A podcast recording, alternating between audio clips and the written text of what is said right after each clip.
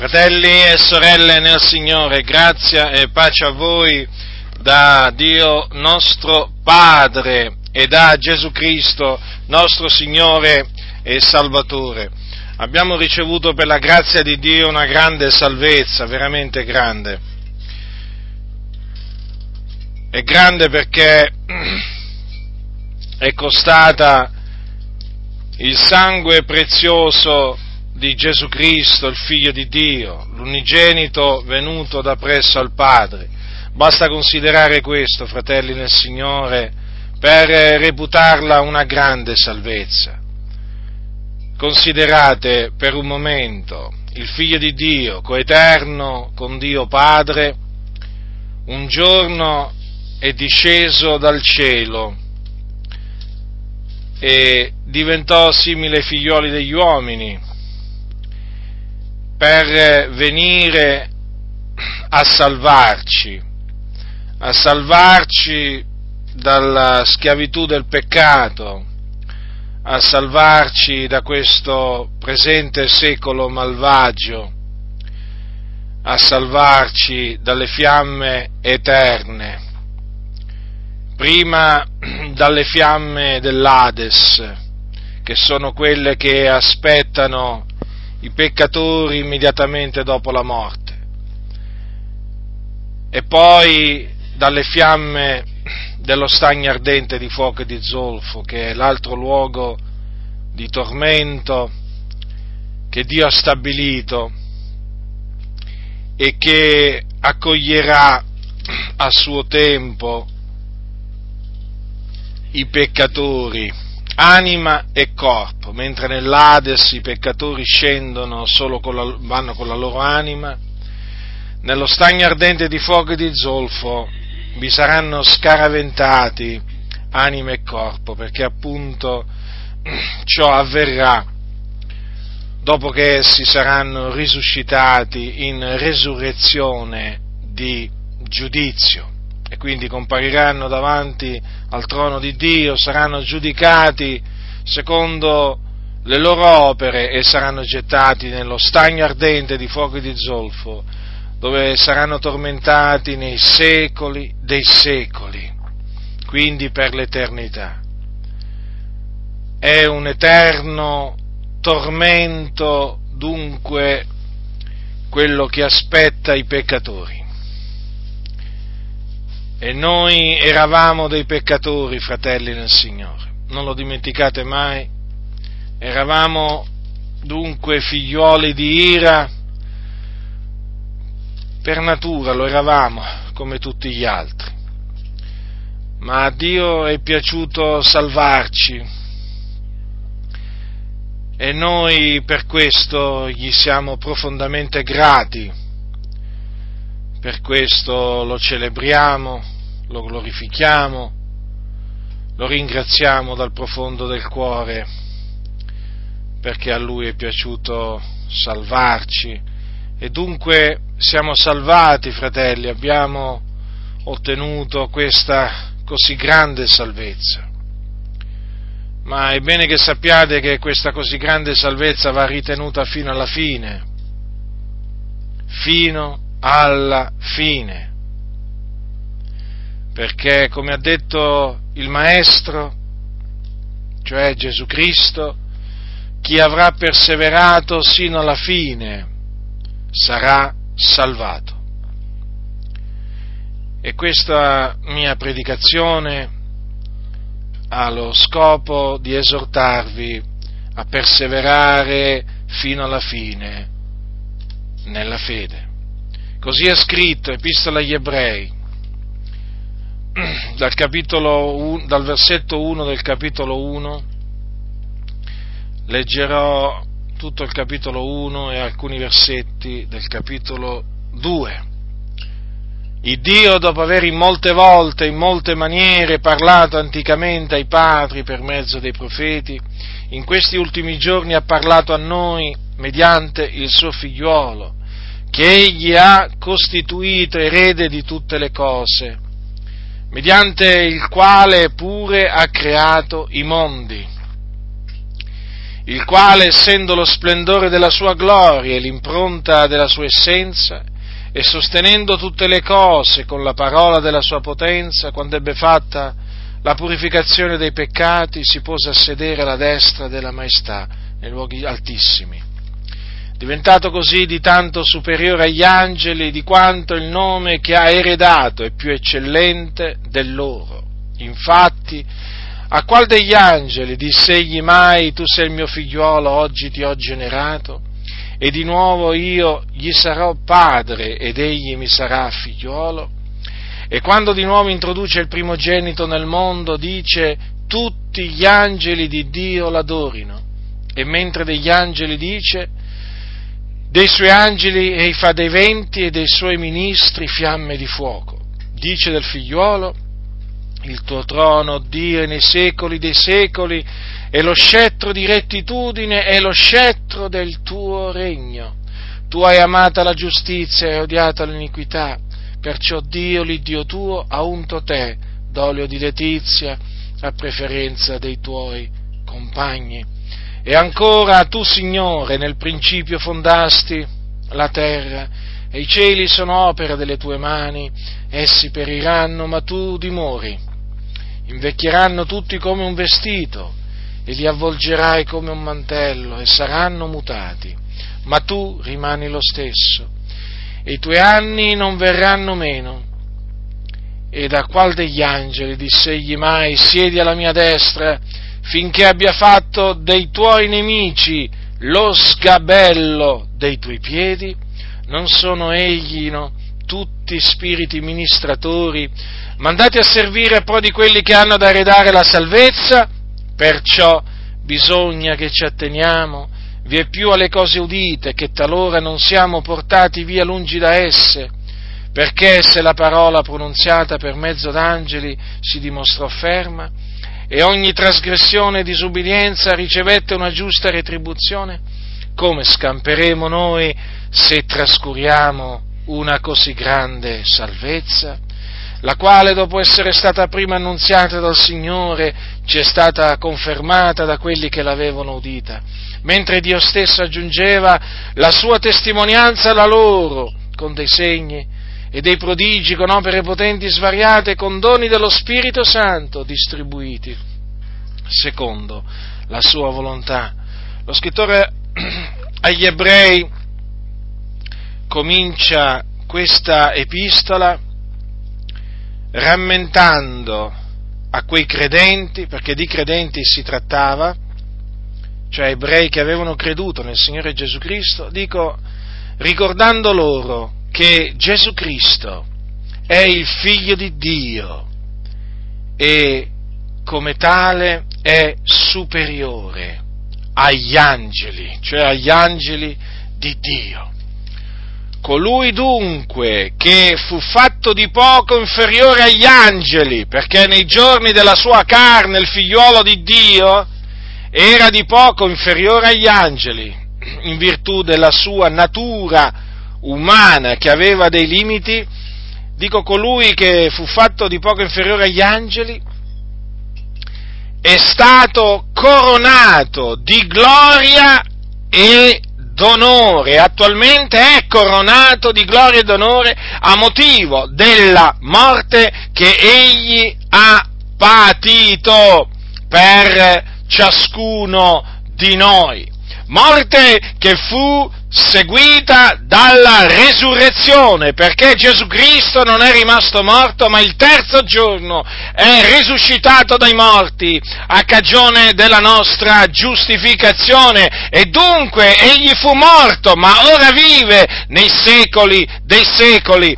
Dopo dunque aver offerto se stesso qual sacrificio per le nostre colpe, dopo essere risuscitato dai morti il terzo giorno, egli fu assunto in cielo, nei luoghi altissimi, e si pose a sedere alla destra dell'Iddio vivente e vero diventato così di tanto superiore agli angeli, in quanto il nome che egli ha eredato è più eccellente del loro. E dunque lo scrittore ci ricorda eh, perché a nessuno degli angeli Dio disse tu sei il mio figliuolo, oggi ti ho generato. A nessuno degli angeli Dio ha detto io gli sarò padre ed egli mi sarà figliuolo. Cioè di nessuno degli angeli Dio disse queste parole, io gli sarò padre ed egli mi sarà figliuolo. E appunto perché Gesù Cristo è il figlio di Dio, Dio benedetto in eterno, che dunque va adorato,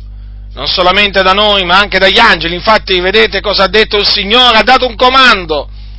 Tutti gli angeli di Dio l'adorino. Vedete dunque la superiorità, la netta superiorità di Gesù Cristo sugli angeli. Dunque Gesù non può essere una creatura, Gesù non può essere un angelo perché Dio ha comandato agli angeli di adorarlo e se Dio ha comandato ai suoi angeli di adorare Gesù Cristo, il figliuolo di Dio, vuol dire che Gesù Cristo è Dio, che Gesù Cristo è dunque degno di essere adorato. Già, proprio così. Non è forse scritto che ancora prima che il figliolo assumesse la natura umana, egli era Dio? Che cosa disse Giovanni?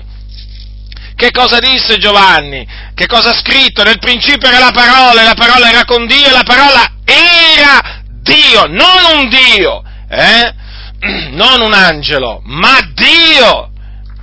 E durante e durante i giorni della sua carne, quindi dopo che il, il figliuolo di Dio assunse la natura umana, abbiamo ancora una dimostrazione che Gesù rimase, che il figliuolo rimase Dio mentre era, eh, mentre era sulla, sulla, terra, quantunque avesse una, una, natura umana e quindi quantunque fosse vero uomo. Infatti disse, prima che Abramo fosse nato, io sono.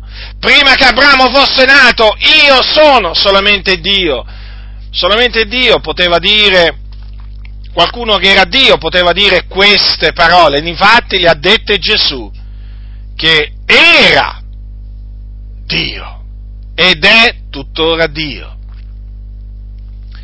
E dunque Gesù dopo essere risuscitato ha ricevuto un nome che come dice, dice l'Apostolo Paolo è al di sopra ad ogni nome. Badate bene, il nome di Gesù Cristo è al di sopra d'ogni nome, affinché nel nome di Gesù si pieghi ogni ginocchio nei cieli, sulla terra e sotto la terra e ogni lingua confessi che Gesù Cristo è il Signore e la gloria di Dio Padre. Notate dunque, Gesù è stato sovranamente innalzato e questo perché si si fece ubbidiente, ubbidiente fino alla morte, la morte della croce, e quindi Dio lo ha sovranamente innalzato, gli ha dato il nome che è al di sopra d'ogni nome. Dunque, vedete, Gesù è superiore agli angeli. E infatti in cielo, in cielo gli angeli di Dio l'adorano l'adorano, si prostrano davanti al Signore. Ma ci rendiamo conto, gli angeli del Signore adorano chi? Eh? Gli angeli di Dio adorano Gesù Cristo, fratelli. Dunque, gli angeli di Dio non adorano solo Dio Padre, ma anche il figliolo di Dio. Anche il figliolo di Dio. E dunque perché noi non lo dovremmo adorare? Eh? Sapete che ci sono delle sette eh, che dicono che è peccato adorare, adorare Gesù? Ma come fa a essere peccato? Ma se, Dio, se agli angeli di Dio è stato comandato di adorare Gesù, potrebbe mai Dio ordinare, ordinare agli angeli di fare qualche cosa che è contro la sua volontà? E dunque, vedete, fratelli, il fatto che gli angeli di Dio in cielo adorano Gesù è la dimostrazione che Gesù è Dio e dunque è degno di essere adorato e noi facciamo bene ad adorarlo. D'altronde l'adorarono i suoi discepoli, l'adorarono le donne, eh? quindi le donne che appunto lo avevano seguito, lo avevano servito. Perché dunque noi non dovremmo adorarlo? noi ubbidiamo dunque alla parola, alla parola di Dio. Eh? Se in cielo gli angeli di Dio adorano Gesù, noi qui in terra che faremo? Non lo adoreremo? No, noi invece lo adoreremo e lo adoriamo, lo adoriamo. Certo non abbiamo bisogno di immagini, eh, di statue cosiddette sacre, eh, come taluni ritengono di avere bisogno, perché dovete sapere, fratelli del Signore, che eh, farsi immagini di Gesù e prostrarsi davanti a immagini di Gesù è idolatria. È idolatria, fratelli nel Signore, sì, proprio così, idolatria, che, che, ne dicano veramente alcuni impostori che si sono insinuati in mezzo, in mezzo a noi, che ritengono, che ritengono, che si possano fare delle immagini di Gesù. Eh? Noi invece insegniamo che è vietato farsi immagini, farsi immagini di Gesù e quindi, eh, e quindi i cattolici romani hm, i cattolici romani sbagliano profondamente, peccano nel farsi immag- anche immagini di Gesù, certamente, loro peccano facendosi immagini di Maria, di Antonio di que- di, loro, tutta la, la, schiera dei loro santi, eh? e peccano anche nel farsi immagini di Gesù, perché non bisogna farsi immagini di Gesù come non bisogna farsi immagini di Dio. Badate bene, fratelli nel Signore, questo è un punto eh, fondamentale. Non vi fate ingannare dagli impostori che si sono insinuati in mezzo, in mezzo, alla Chiesa, che per rimanere o per stare in buoni rapporti di, vicina, di vicinato con gli idolatri cattolici romani, eh, dicono che in fin dei conti non è che fanno niente di male i cattolici romani nel farsi le loro immagini, perché loro ne hanno bisogno. No, noi diciamo quello che dice la Sacra Scrittura, è peccato, quindi il peccato va condannato, va riprovato, senza, eh, senza mezzi termini, chiamando il peccato con il suo nome.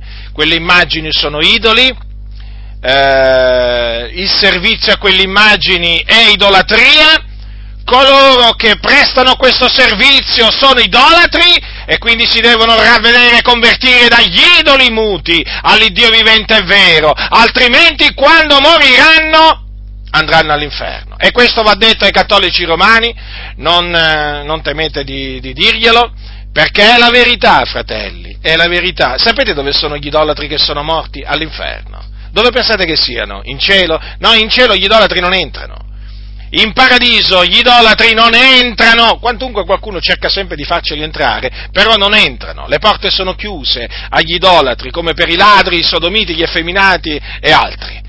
Sono chiuse le porte del cielo per gli idolatri, quindi eh, per gli idolatri si spalancano le porte dell'inferno quando muoiono.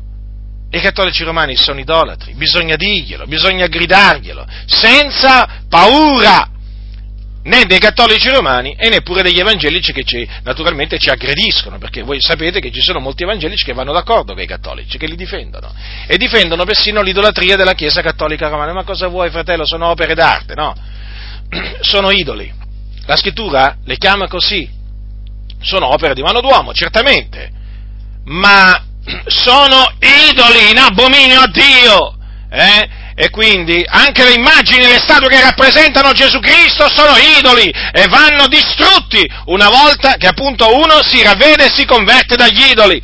Ditelo, gridatelo eh, ai cattolici romani, perché fratelli del Signore, ve lo dico, qui oramai, qui la persecuzione oramai eh, viene dagli evangelici, eh, la persecuzione maggiore, oramai abbiamo capito, da chi proviene? Viene da persone che si dicono cristiani evangelici, eh? che camminano proprio a braccetto con i cattolici romani. Sembrano dei cattolici romani travestiti da evangelici. Sapete, molti evangelici eh, hanno veramente il carattere dei cattolici. Eh? State molto attenti, ci sono dei pastori che assomigliano più a dei preti, assomigliano a dei preti, sembrano dei preti travestiti da pastori.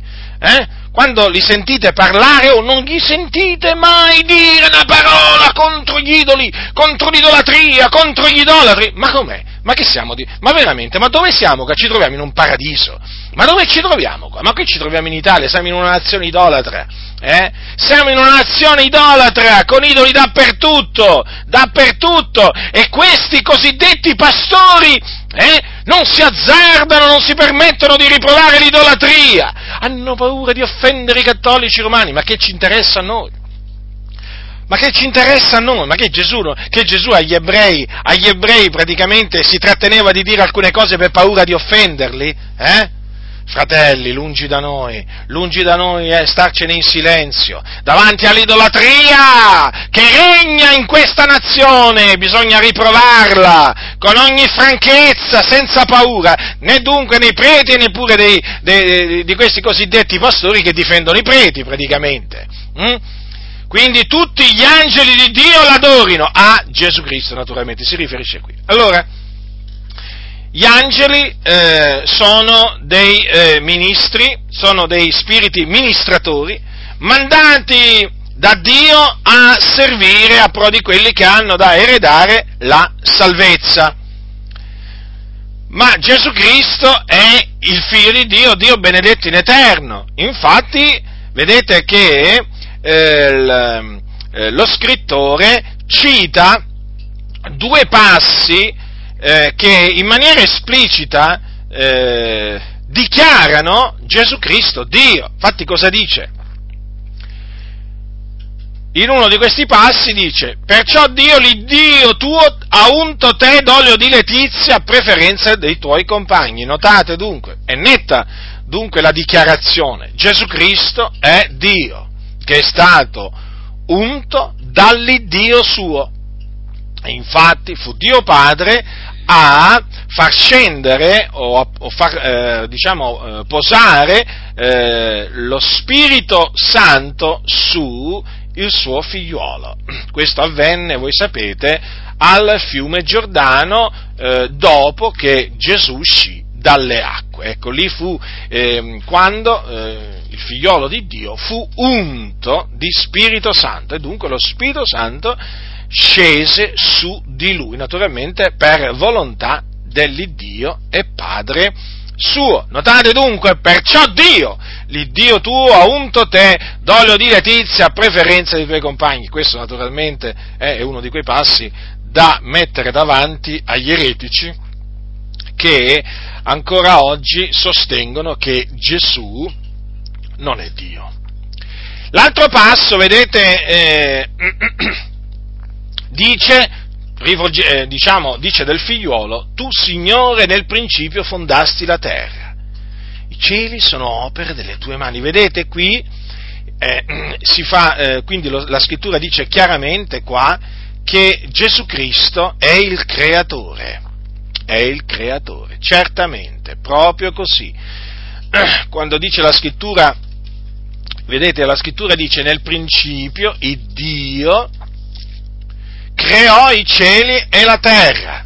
Certamente noi sappiamo che Dio Padre ha, ha fatto tutte le cose tramite la parola, perché Giovanni dice che ogni cosa eh, è stata fatta per mezzo di lei e senza di lei neppure una delle cose fatte è stata, è stata fatta. Dunque Dio ha creato eh, tutte le cose mediante il suo figliuolo, ma vedete che in questo passo il figliuolo viene dichiarato come, come il creatore.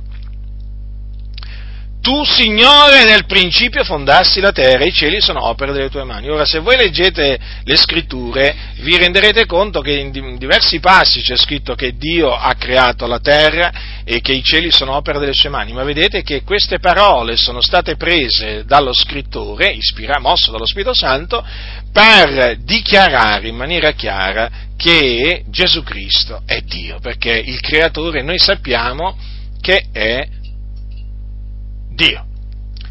Dunque, altra naturalmente, eh, chiaramente scrittura che viene presa per dimostrare la superiorità, eh, perché qui vedete lo scrittore si concentra proprio a dimostrare la superiorità di Gesù Cristo sugli angeli, altra scrittura è quella presa da, da, un, altro, da un, altro, salmo, appunto in cui Dio eh, dice al suo figliolo siedi alla mia destra finché abbia fatto dei tuoi nemici lo sgabello dei tuoi piedi. Eh? Dunque Gesù è stato fatto sedere, è stato fatto sedere eh, da Dio Padre alla sua destra eh? ed è tuttora alla destra di Dio, dove intercede, dove intercede per noi. Dunque, Gesù Cristo, il Figlio di Dio, è eh, di gran lunga superiore agli angeli. Lo ripeto, il nome che lui ha eredato è più eccellente eh, di quello degli angeli.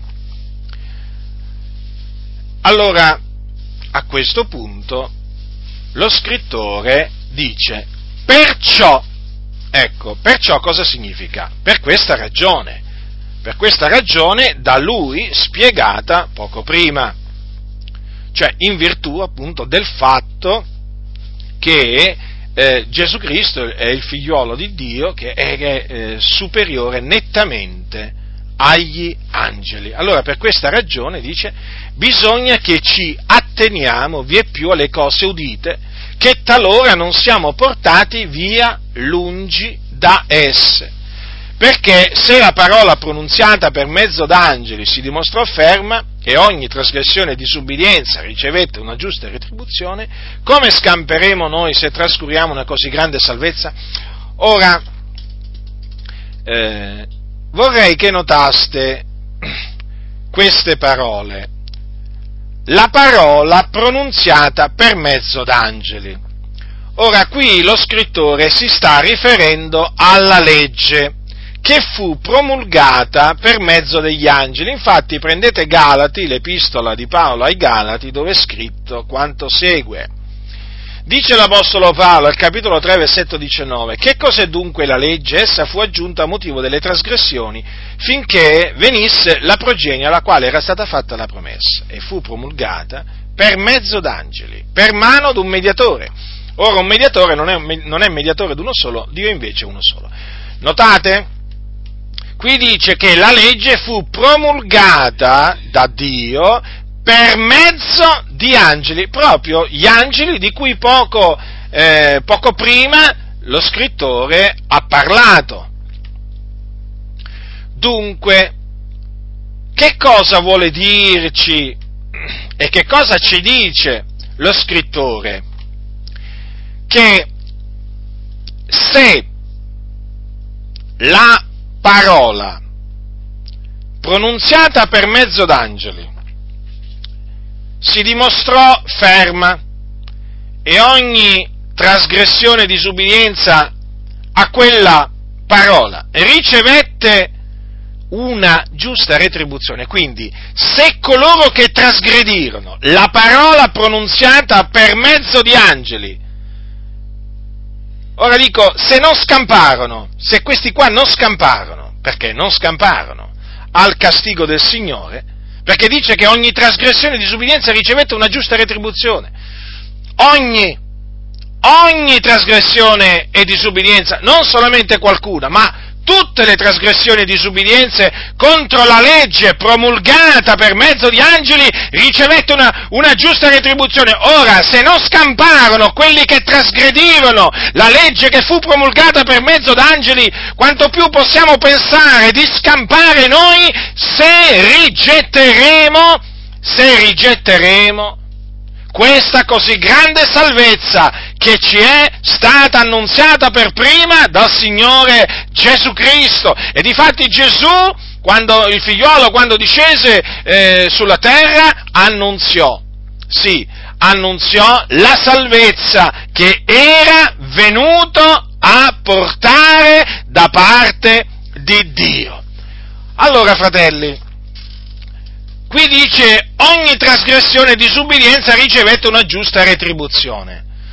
Per, eh, diciamo, farvi capire veramente in maniera, mm, in maniera breve come le violazioni della legge, tutte le violazioni della legge, ricevettero nell'antichità una, una giusta retribuzione, o meglio la giusta punizione da parte da parte di Dio, voglio ricordarvi quello che avvenne al popolo di Israele nel deserto dopo che la legge fu promulgata per mezzo degli angeli. Mi, voglio, eh, mi riferisco a quello che, alla punizione che Dio inflisse al popolo di Israele quando si rese colpevole di idolatria presso il monte Sinai.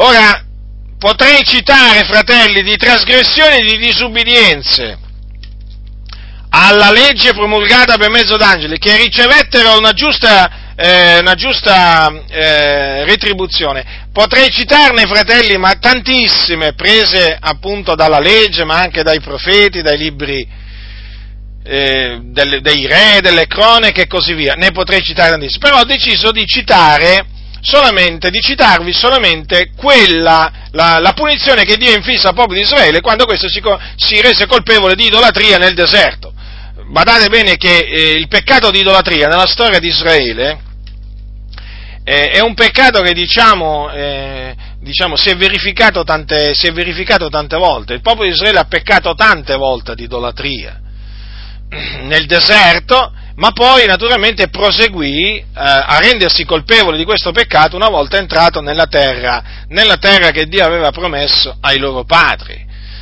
ma questo, è, badate bene, è uno dei peccati a cui il popolo di Israele nel corso della storia, della storia biblica, si abbandonò. Ma perché di peccati, fratelli nel Signore, basta leggere non solamente la, il, diciamo, il, viaggio di Israele nel deserto, ma anche diciamo, la, storia, la, storia, di Israele a partire dall'entrata eh, di, di, Israele nella terra promessa. Ma per capire veramente che gli, gli ebrei si abbandonò abbandonarono a, a, ogni sorta, a ogni sorta di, eh, di, peccato, omicidio, ruberie, eh, di tutto, fratelli nel Signore. Quindi non considerate, eh, considerate, che oltre al peccato di idolatria il popolo di Israele commise tanti altri, tanti altri peccati eh, che naturalmente attirarono l'ira di Dio e per i quali fu punito. Allora prendiamo eh, prendiamo l'Esodo, capitolo 20, eh, e l- voglio leggervi il secondo comandamento. Allora il secondo comandamento dice non ti fare scultura alcuna, né immagine alcuna delle cose che sono lassù nei cieli o qua giù sulla terra, o nelle acque sotto la terra, non ti prostrare dinanzi a tali cose e non servire loro per, perché io, l'Eterno, l'Iddio tuo, sono un Dio geloso, che punisco l'iniquità dei padri sui figlioli fino alla terza e alla quarta generazione di quelli che mi odiano e uso benignità fino alla millesima generazione verso quelli che mi amano e osservano i miei comandamenti. Ora queste parole fu Dio a pronunziarle sul monte Sinai, eh, dove, Mosè, dove Mosè salì, dove Mosè salì. Quindi tra eh, le parole promulgate per mezzo di angeli eh, ci sono pure queste che vi ho appena, appena letto, hm? che costituiscono il secondo comandamento del Decalogo, secondo comandamento che voi sapete la Chiesa Cattolica Romana ha fatto sparire, fatto sparire dal suo catechismo, non dalla Bibbia. Nella Bibbia c'è, ma dal loro catechismo è sparito. È sparito. Naturalmente rendendosi colpevole eh, in questa maniera verso la legge del Signore e, dato che siamo in tema, voglio ricordare ai cattolici romani che quei prelati che hanno fatto sparire il secondo comandamento, o meglio, che non lo insegnano perché praticamente per loro è come se non esistesse, saranno, saranno puniti, saranno puniti anche loro. Eh? Saranno puniti anche loro, perché, perché dalla legge non si può togliere alcunché, come anche può, alla legge non si può aggiungere alcunché. Quindi eh, voglio ricordare che coloro che si sono resi colpevoli di questa omissione, grave omissione, porteranno la pena della loro, della loro iniquità. È chiaro, fratelli, che qua quando incontriamo i cattolici romani ovvio che bisogna sempre spiegargli che questa omissione è stata compiuta appunto dalla, dalla curia romana, perché loro chiaramente subiscono questo, eh, questo inganno, comunque sia, bisogna esortarli eh, ad andare a investigare le scritture affinché comprendano quello che noi gli diciamo, affinché sappiano che quello che noi gli diciamo è la verità, cioè che questo comandamento esiste realmente, è stato dato da Dio e eh, questo comandamento condanna tutte le immagini, le sculture cosiddette sacre eh, della, Chiesa, della, Chiesa, Cattolica Romana, come anche di altre, eh, di altre religioni. Quindi bisogna dirgli di investigare le scritture e di riconoscere la verità e quindi di convertirsi, trarre eh, naturalmente mh, occasione o spunto da ciò per dirgli che eh, si devono quindi converti, ravvedere convertire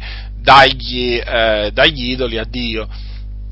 Voglio brevemente cogliere l'occasione anche per dire che alla domanda che eh, tantissimi cattolici eh, fanno a noi eh, in merito alle statue e alle immagini, no? come mai voi nei vostri, nei vostri luoghi di culto non avete, non avete, statue e immagini di Gesù, eh, di Maria e, e, diciamo, e, di tanti altri? Eh? Voglio dire, a questa domanda, fratelli, eh, chiaramente il Dio guida a rispondere eh, a coloro che fanno questa domanda in, in maniera diversa, però una cosa, una cosa voglio, voglio dirvi, sicuramente, sicuramente di questa risposta eh, che bisogna dare ai cattolici romani fa, fanno parte queste parole, perché eh, la costruzione di queste statue, di queste immagini è eh,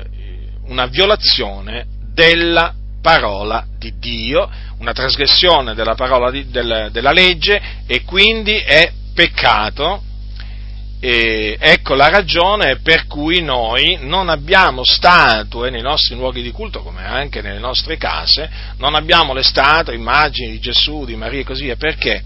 Perché la Bibbia vieta, la, Dio vieta di farsi immagini e sculture eh, vedete cosa c'è scritto? Non ti, fare, non, ehm, non ti, fare, scultura alcuna, né immagine alcuna delle cose che sono lassù nei cieli o qua giù sulla terra o nelle acque sotto la terra. Non ti prostrare dinanzi a tale cose e non servire loro, vedete?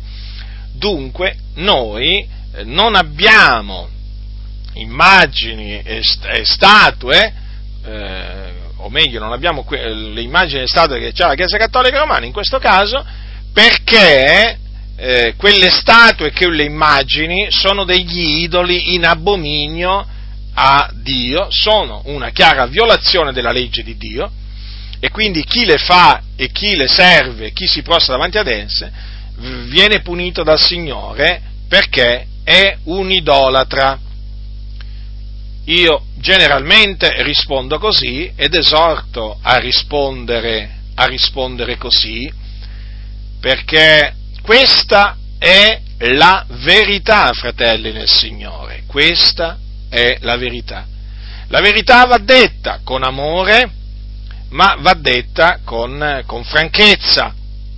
Bisogna dirglielo chiaramente ai cattolici romani, che, eh, che sono degli idolatri. Perché? Perché si prostrano, perché rendono il servizio a questi loro idoli. E se non si ravvederanno, se non si convertiranno dagli idoli all'Iddio vivente e vero, quando moriranno se ne andranno nelle fiamme reali dell'inferno. È così semplice, fratelli, è così semplice rispondere a questa domanda, ma veramente, guardate, è una delle domande a cui è più semplice rispondere. Io da quando mi sono convertito ho avuto sempre, diciamo, una grande facilità a rispondere a questa domanda. Ma voi, ma voi, ma pensate che io rispondevo a questa, a questa domanda ancora prima di convertirmi al Signore? Immaginate un po' voi. Ma come mai voi evangelici non avete le statue, le immagini, i vostri locali di culto? Eh, sono idoli, vietati da Dio, condannati da Dio, in abominio a Dio, perché sono la violazione del secondo comandamento della legge. Eppure, vedete, quantunque sia semplice rispondere a questa domanda, eh, ci sono degli impostori, impostori. Quali pastori? Questi sono impostori. Eh? che praticamente aggirano l'ostacolo, come si suol dire, lo aggirano, sapete quando qualcuno aggira l'ostacolo? Allora si, si, si crea un sofisma, un sofisma per cercare di non offendere il suo interlocutore, in questo caso il cattolico romano. E allora chi si inventa una, una risposta, chi si inventa l'altra, ma alla fine, alla fine si capisce che questi veramente pascono solo loro stessi, non pascono il, il, popolo del Signore perché sono degli impostori che ingannano, ingannano con le loro, con le loro lusinghe le anime. Ora, questo è il comandamento dunque che Dio promulgò, un comandamento che Dio promulgò per mezzo degli angeli. Il popolo di Israele lo infranse, lo violò, ma lo violò poco dopo. Ascoltate infatti che cosa c'è scritto al capitolo 32. Come vi ho detto, Mosè era salito sul monte a parlare eh, dove parlò con Dio e gli dette, Dio dette a eh, Mosè le due tavole della testimonianza, così sono chiamate, tavole di pietra scritte col dito di Dio, pensate, le scrisse Dio col suo dito. Leggiamo capitolo 32. Ora il popolo, vedendo che Mosè tardava a scendere dal monte, si radunò intorno ad Aaron e gli disse, Orsù, facci un Dio che ci vada dinanzi, poiché quanto a Mosè, a quest'uomo che ci ha tratto dal paese d'Egitto, non sappiamo che ne sia stato. E Aaronne rispose loro, staccate gli anelli d'oro che sono agli orecchi delle vostre mogli, dei vostri figlioli e delle vostre figliole e portatemeli. E tutto il popolo si stracciò, si staccò dagli orecchi gli anelli d'oro e li portò ad Aaron, il quale li prese dalle loro mani e dopo averne eh, cesellato il modello ne fece un vitello di getto e quelli dissero, O Israele, questo è il tuo Dio che ti ha tratto dal paese d'Egitto. Quando Aaron vide questo, eresse un altare davanti ad esso e fece un bando che diceva, domani sarà festa in onore dell'Eterno e l'indomani quelli si levarono di buon'ora, offrirono olocausti e recarono dei sacrifici di azioni di grazie e il popolo si adagiò per mangiare e bere e poi si alzò per divertirsi. E l'Eterno disse a Mosè, va, scendi perché il tuo popolo, il tuo popolo che hai tratto dal paese d'Egitto si è corrotto, si sono presto sviati dalla strada che io avevo loro ordinato di seguire, si sono fatti un vitello di getto, l'hanno adorato, gli hanno offerto sacrifici e hanno detto, o Israele questo è il tuo Dio che ti ha tratto dal paese d'Egitto. L'Eterno disse ancora a Mosè, ho considerato bene questo popolo, ecco è un popolo di collo duro, dunque lascia che la mia ira si infiammi contro loro e che io li consumi, ma di te io farò una grande nazione. Allora Mosè supplicò l'Eterno il suo Dio e disse, perché, o Eterno, l'ira tua si infiammerebbe contro il tuo popolo, che hai tratto dal paese d'Egitto con gran potenza e con mano forte? Perché direbbero gli egiziani, egli li ha tratti fuori per far loro del male, per ucciderli, su per le montagne, per sterminarli di sulla faccia della terra? Calma l'ardore della tua ira e pentiti del male di cui minacci il tuo popolo. Ricordati d'Abramo, di Isacco e di Israele, tuoi servi ai quali giurasti per te stesso, dicendo loro, io moltiplicherò la vostra progenie come le stelle dei cieli. Darò la vostra progenie tutto questo paese di cui vi ho parlato ed essa lo possederà in perpetuo. E l'Eterno si pentì del male che aveva detto di fare al suo popolo. Allora Mosè si voltò e scese dal monte con le due tavole della testimonianza nelle mani, tavole scritte da ambo i lati di qua e di là, le tavole erano opera di Dio e la scrittura era scrittura di Dio, incisa sulle tavole. Or Giosuè, udendo il clamore del popolo che gridava, disse a Mosè, si ode un fragore di battaglia nel campo. E Mosè rispose, questo non è né grido di vittoria né grido di vinti, il clamore che io odo è di gente che canta e come fu vicino al campo vide il vitello e le danze, l'ira di Mosè si infiammò ed egli gettò dalle mani le tavole e le spezzò a piede del monte.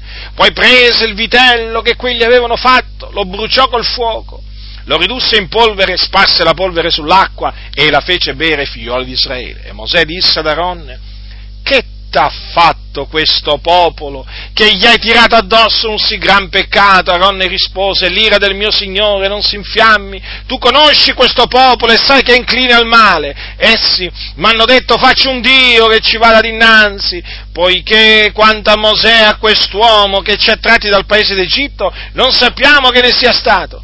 E io ho detto loro, chi ha dell'oro se lo levi di dosso, essi me l'hanno dato, io l'ho buttato nel fuoco e ne è venuto fuori questo vitello.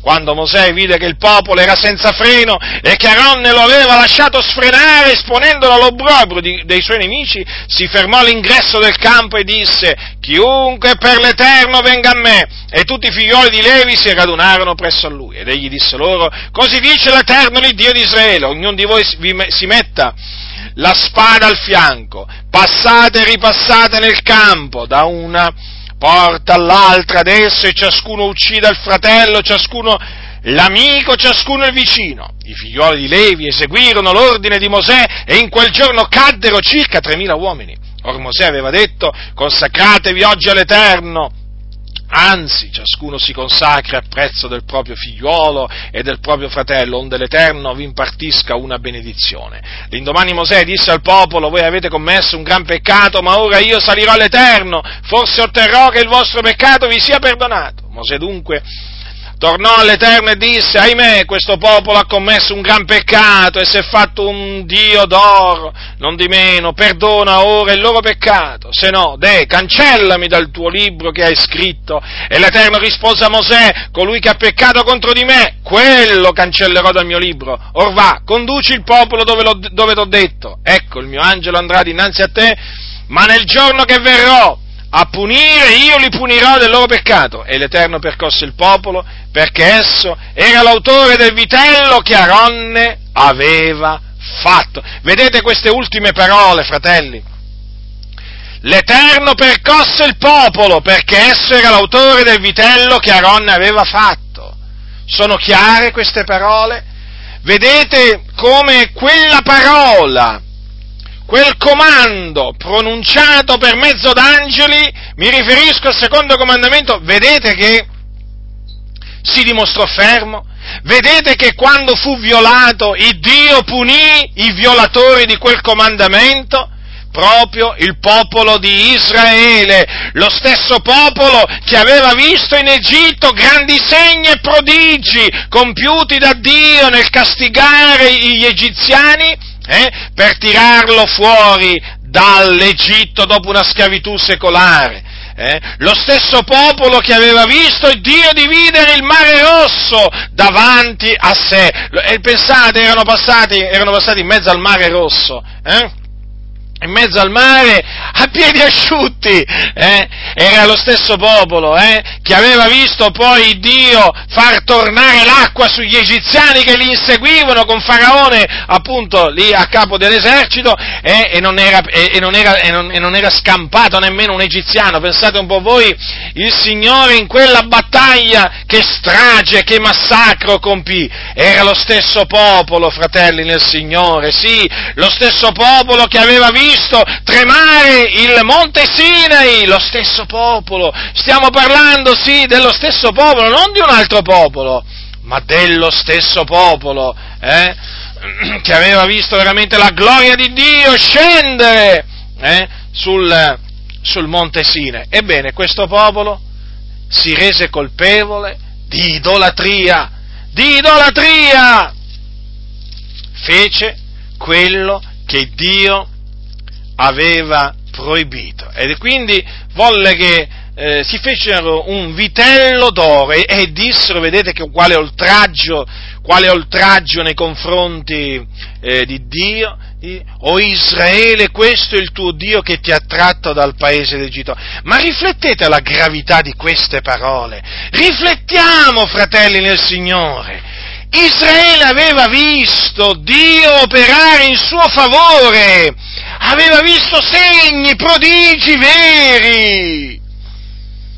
Israele aveva visto Dio liberarlo dalle, dalle mani di Faraone. Eppure al Monte Sinai cosa disse? Una volta che appunto eh, Aaron gli fece questo vitello d'oro, o Israele, dice questo è il tuo Dio che ti ha tratto dal paese d'Egitto. Che offesa! Che offesa nei confronti dell'Iddio vivente è vero, che aveva spiegato la sua potenza contro gli egiziani eh, a favore del suo popolo, per liberarlo, per liberarlo. Un popolo dunque che dopo breve tempo si, eh, si era corrotto, eh, tanto che un grave peccato aveva commesso tanto che il Signore lo voleva eh, far sparire dalla faccia della terra, pensate, pensate che il Signore si era adirato anche contro Aaron appunto da farlo morire, ma, ma Mosè stette sulla breccia, Mosè intercedette. Hm?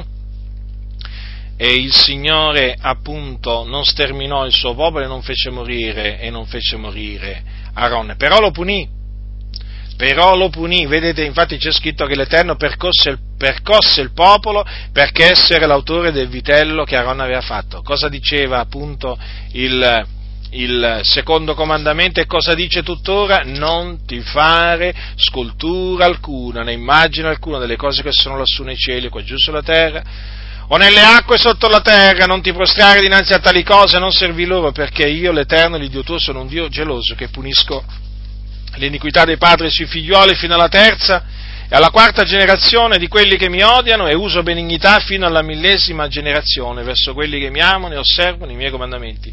Avete notato che quando il popolo si rese colpevole, eh, si rese colpevole è scritto eh, che il Dio quando parlò a Mosè gli disse queste parole, si sono presti sviati dalla, eh, dalla, strada che io avevo loro ordinato di seguire, si sono fatti un vitello di getto, l'hanno adorato, gli hanno offerto sacrifici, considerate, adorarono quel pezzo d'oro là, quell'immagine, hm? eh? e gli offrirono sacrifici, che oltraggio nei confronti, che, nei, nei confronti di Dio. Infatti Dio si adirò gravemente contro, contro il suo popolo e lo punì. Vedete, ecco un esempio tra i tanti fratelli, tra i tanti che potrei veramente prendere per dimostrare che la, la, parola pronunziata per mezzo d'angeli si dimostrò ferma e ogni trasgressione e disubbidienza ricevette una giusta retribuzione tra i, veramente uno dei tanti, dei tanti, esempi. Peraltro il peccato di idolatria è stato veramente mm, eh, ricompiuto da Israele dopo quella volta. Quante volte, ve l'ho detto prima, ve lo ripeto, eh? quante volte e Dio ogni volta ha castigato il suo popolo lo ha percosso con tremendi giudizi. Voglio ricordarvi, fratelli, affinché non ve lo dimentichiate, che eh, il Signore, quando, eh, quando, punì Gerusalemme ai giorni di Geremia, parliamo naturalmente dei giorni di Geremia, quando punì prima il regno di Giuda e poi, il, e poi Gerusalemme, che era la, praticamente la capitale del regno di Giuda, eh, e mandandogli contro l'esercito di Nebuchadnezzar, lo chiamò proprio da, da, paese lontano per scagliarlo contro il suo popolo ribelle. Guardate che tra i peccati per i quali Dio scagliò contro di loro i babilonesi, eh, eh, che poi distrussero, poi distrussero il Tempio, eh, c'era quello di idolatria. Ancora una volta eh, il peccato di idolatria eh, fu punito da Dio, gli idolatri furono puniti da Dio e poi ci fu l'esilio perché molti furono portati poi a Babilonia. Eh, esilio o cattività che poi durò eh, 70 anni e poi alla fine dei 70 anni Dio fece ritornare gli esuli da Babilonia. Questo naturalmente, fratelli, per eh, confermare queste parole eh, scritte appunto in questa, in questa epistola. Vedete dunque come il Dio punisce gli idolatri, fratelli. Non scampano gli idolatri, non scampano gli idolatri, fratelli, al suo giudizio, non scampano. Ecco perché l'Apostolo Paolo poi dirà fuggite l'idolatria, ecco perché Giovanni, l'Apostolo Giovanni dirà figlioletti guardatevi dagli idoli, perché l'idolatria attira l'ira ardente dell'Iddio vivente e vero che si manifesta dal cielo, fratelli. Dio è tremendo. Dio è tremendo, non tollera, non tollera l'idolatria, non tollera gli idolatri, ma li castiga. Il Dio non è cambiato, fratelli. Il Dio non è cambiato. Allora vedete che lo scrittore dice, se, in altre parole dice questo, ma se non scamparono coloro che eh, trasgredirono, disubbidirono alle parole pronunziate per mezzo d'angeli, come scamperemo noi se trascuriamo una così grande salvezza? Cioè non l'hanno fatta franca loro? Pensiamo noi di farla franca eh? se trascuriamo una così grande salvezza? Eh?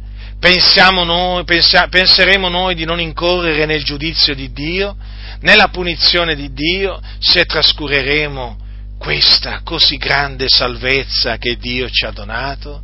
Cioè, in altre parole, pensiamo noi che se rigetteremo la salvezza che ci è stata annunziata innanzitutto dal Signore poi da coloro che l'avevano udita da Lui, Pensiamo noi che se rigetteremo eh, la, la salvezza appunto che ha annunziato Gesù e poi hanno annunziato gli apostoli, pensiamo noi di scampare, di farla franca?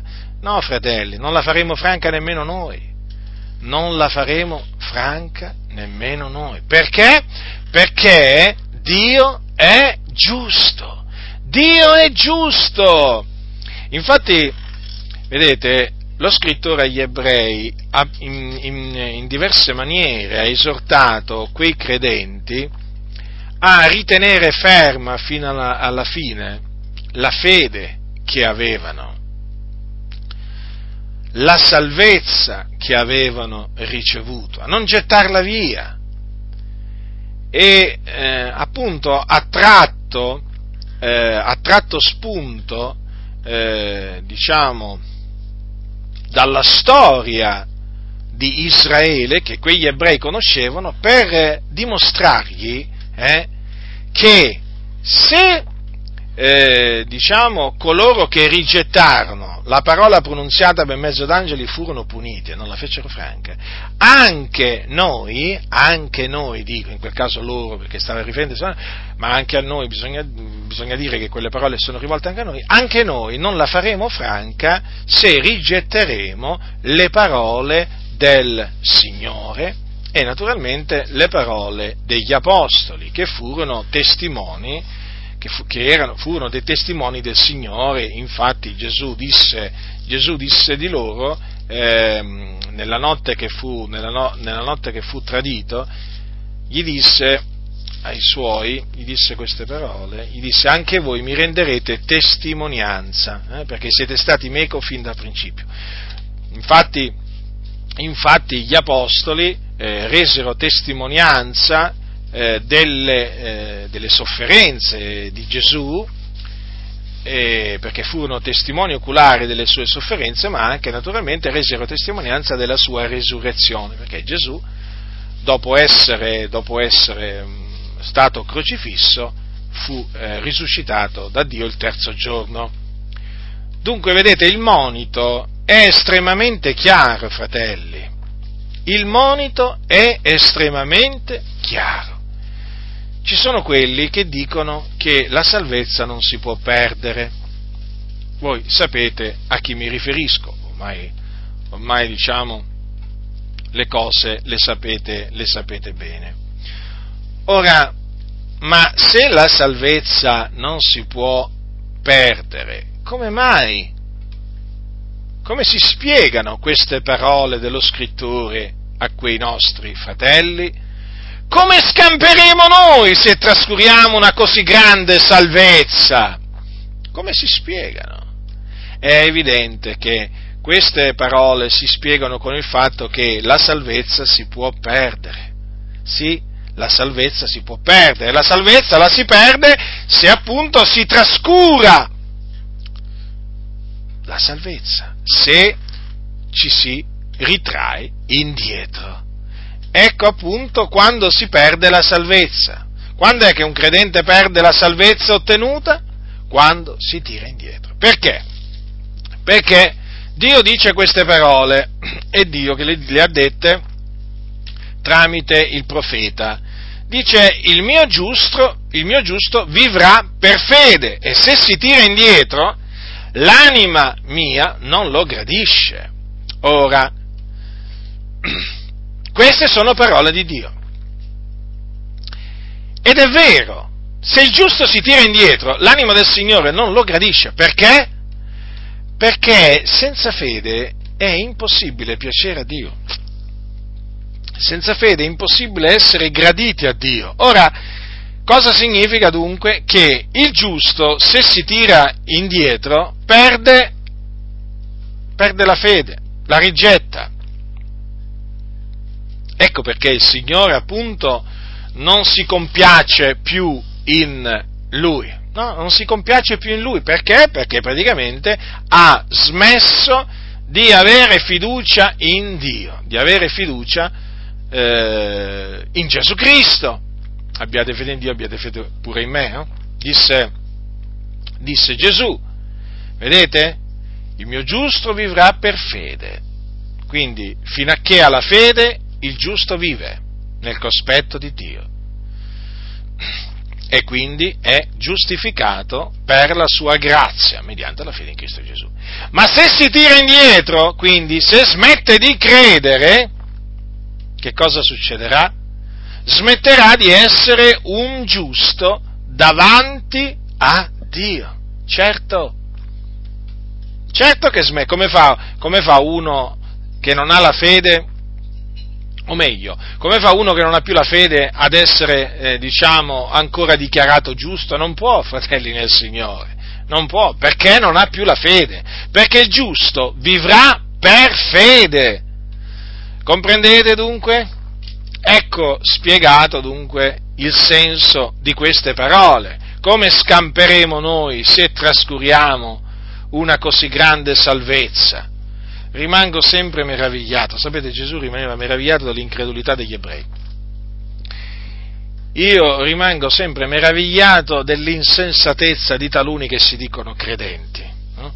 dell'ostinatezza, eh, rimango meravigliato perché ci sono dei passi nella scrittura, e mica, e mica uno, due, ma ce ne sono tanti, che in svariate maniere dimostrano che la salvezza si può perdere. Se voi leggete per esempio tutta l'epistola agli ebrei che vi esorto a fare, vi accorgerete proprio in maniera evidente che ci sono tanti di quegli ammonimenti, tante di quelle esortazioni da, eh, che è impossibile, leggendoli, arrivare alla conclusione che la salvezza non si può perdere. È impossibile, è impossibile. Taluni però cosa fanno? Agiscono come i settari. Prendono quei passi che parlano della certezza della salvezza, che noi naturalmente accettiamo, lungi da noi il non accettarli, sono parola di Dio. Ora prendono quei passi che parlano della certezza della salvezza eh, li abbracciano, gli altri sapete che fanno? I passi che invece eh, diciamo, eh, mostrano che la salvezza si può perdere, li scartano, li scartano, li perdono di vista, non li vogliono nemmeno vedere, non li vogliono nemmeno sentire, perché gli danno fastidio, li turbano, eh? li turbano.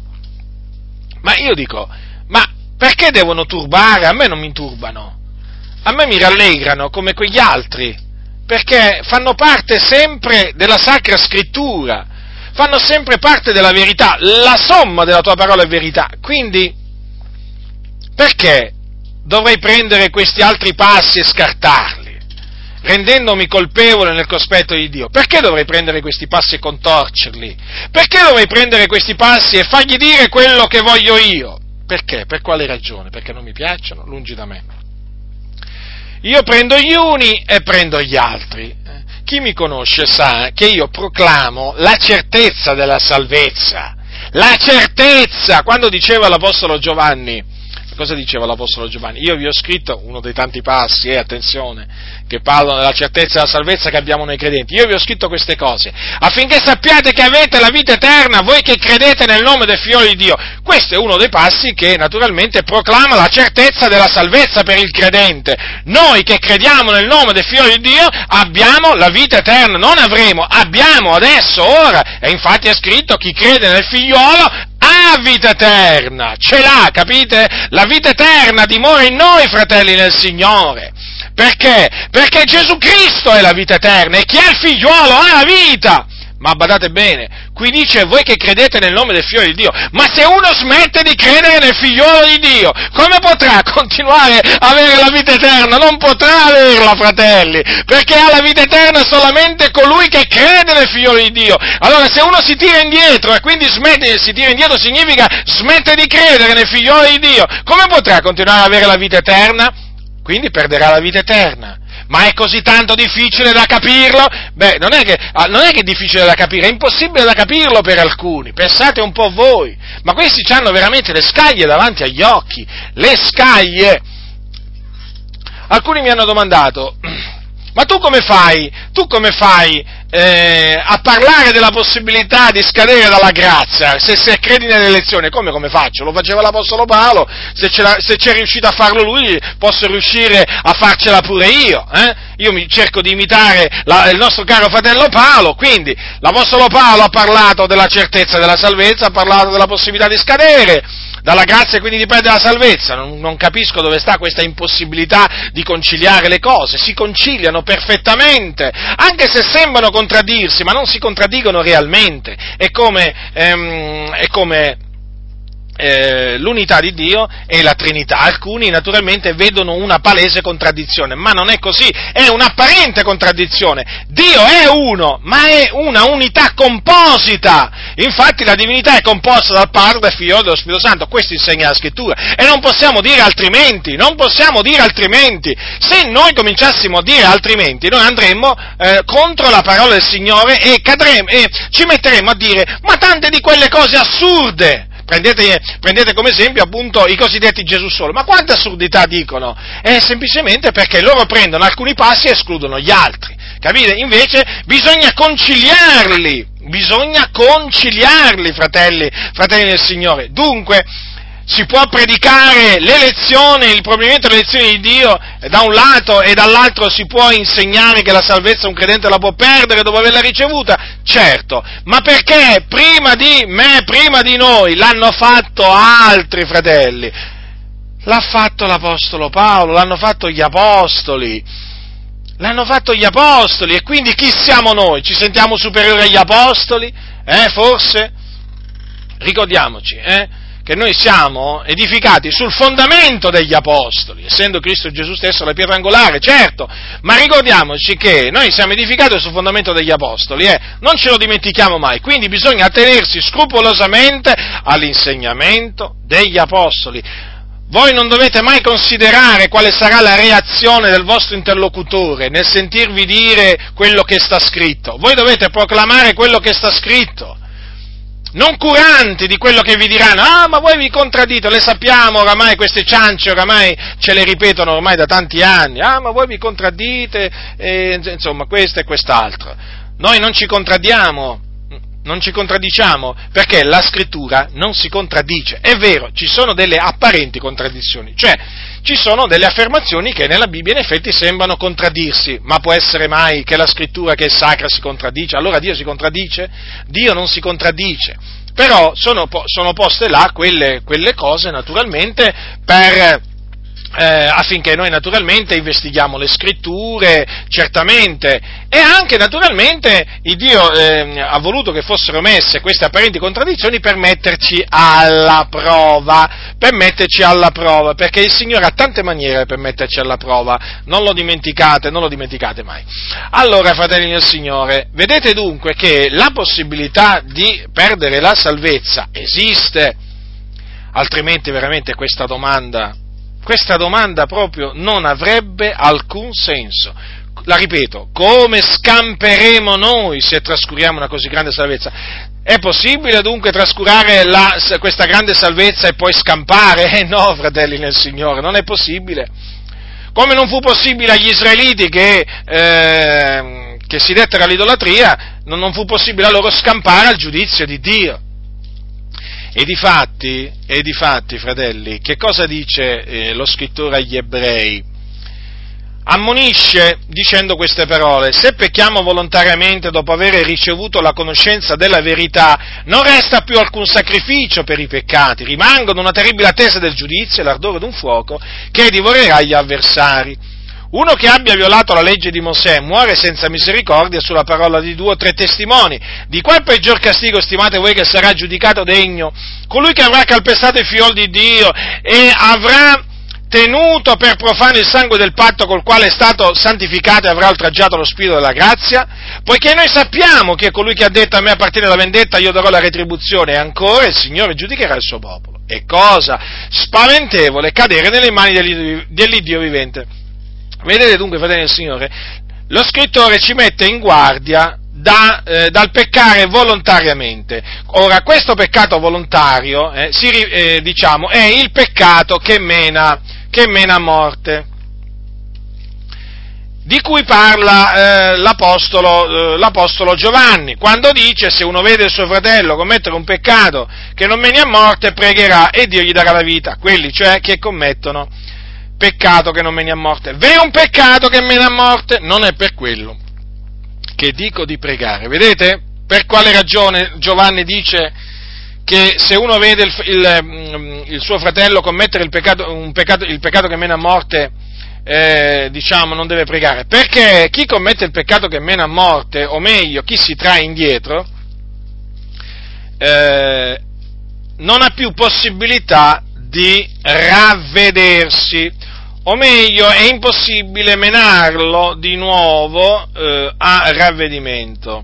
Questo lo dice lo scrittore agli ebrei al capitolo 6, quando dice se cadono è impossibile rinnovarli da capo a ravvedimento, perché crocifiggono di nuovo per conto loro il figlio di Dio e lo espongono ad infamia. Qui dunque sta parlando sempre dei credenti, di credenti che se cadono, meglio, se commettono il peccato che mena a morte, se si tirano indietro, possiamo usare anche questa espressione, è impossibile rinnovarli da capo a ravvedimento.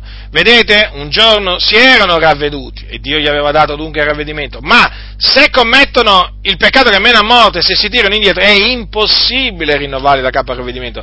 E vedete, eh, viene spiegato anche la ragione, perché crocifiggono di nuovo per conto loro il figlio di Dio e lo espongono ad infamia. Dunque, vedete, eh, vedete, fratelli nel Signore, quanto la scrittura è severa nei confronti di coloro che eh, smettono di credere? Eh? Ma d'altronde Dio è severo, noi eh, naturalmente sappiamo che è un Dio severo, non solamente un Dio buono ma anche un Dio severo. Infatti, questo ce lo ricorda l'Apostolo Paolo quando dice ai santi di Roma, a noi gentili, vedi dunque la benignità, la severità di Dio, la severità verso quelli che sono caduti, ma verso di te la benignità di Dio. Se tu pur perseveri nella sua benignità, altrimenti anche tu sarai reciso. Vedete, Dio è stato severo.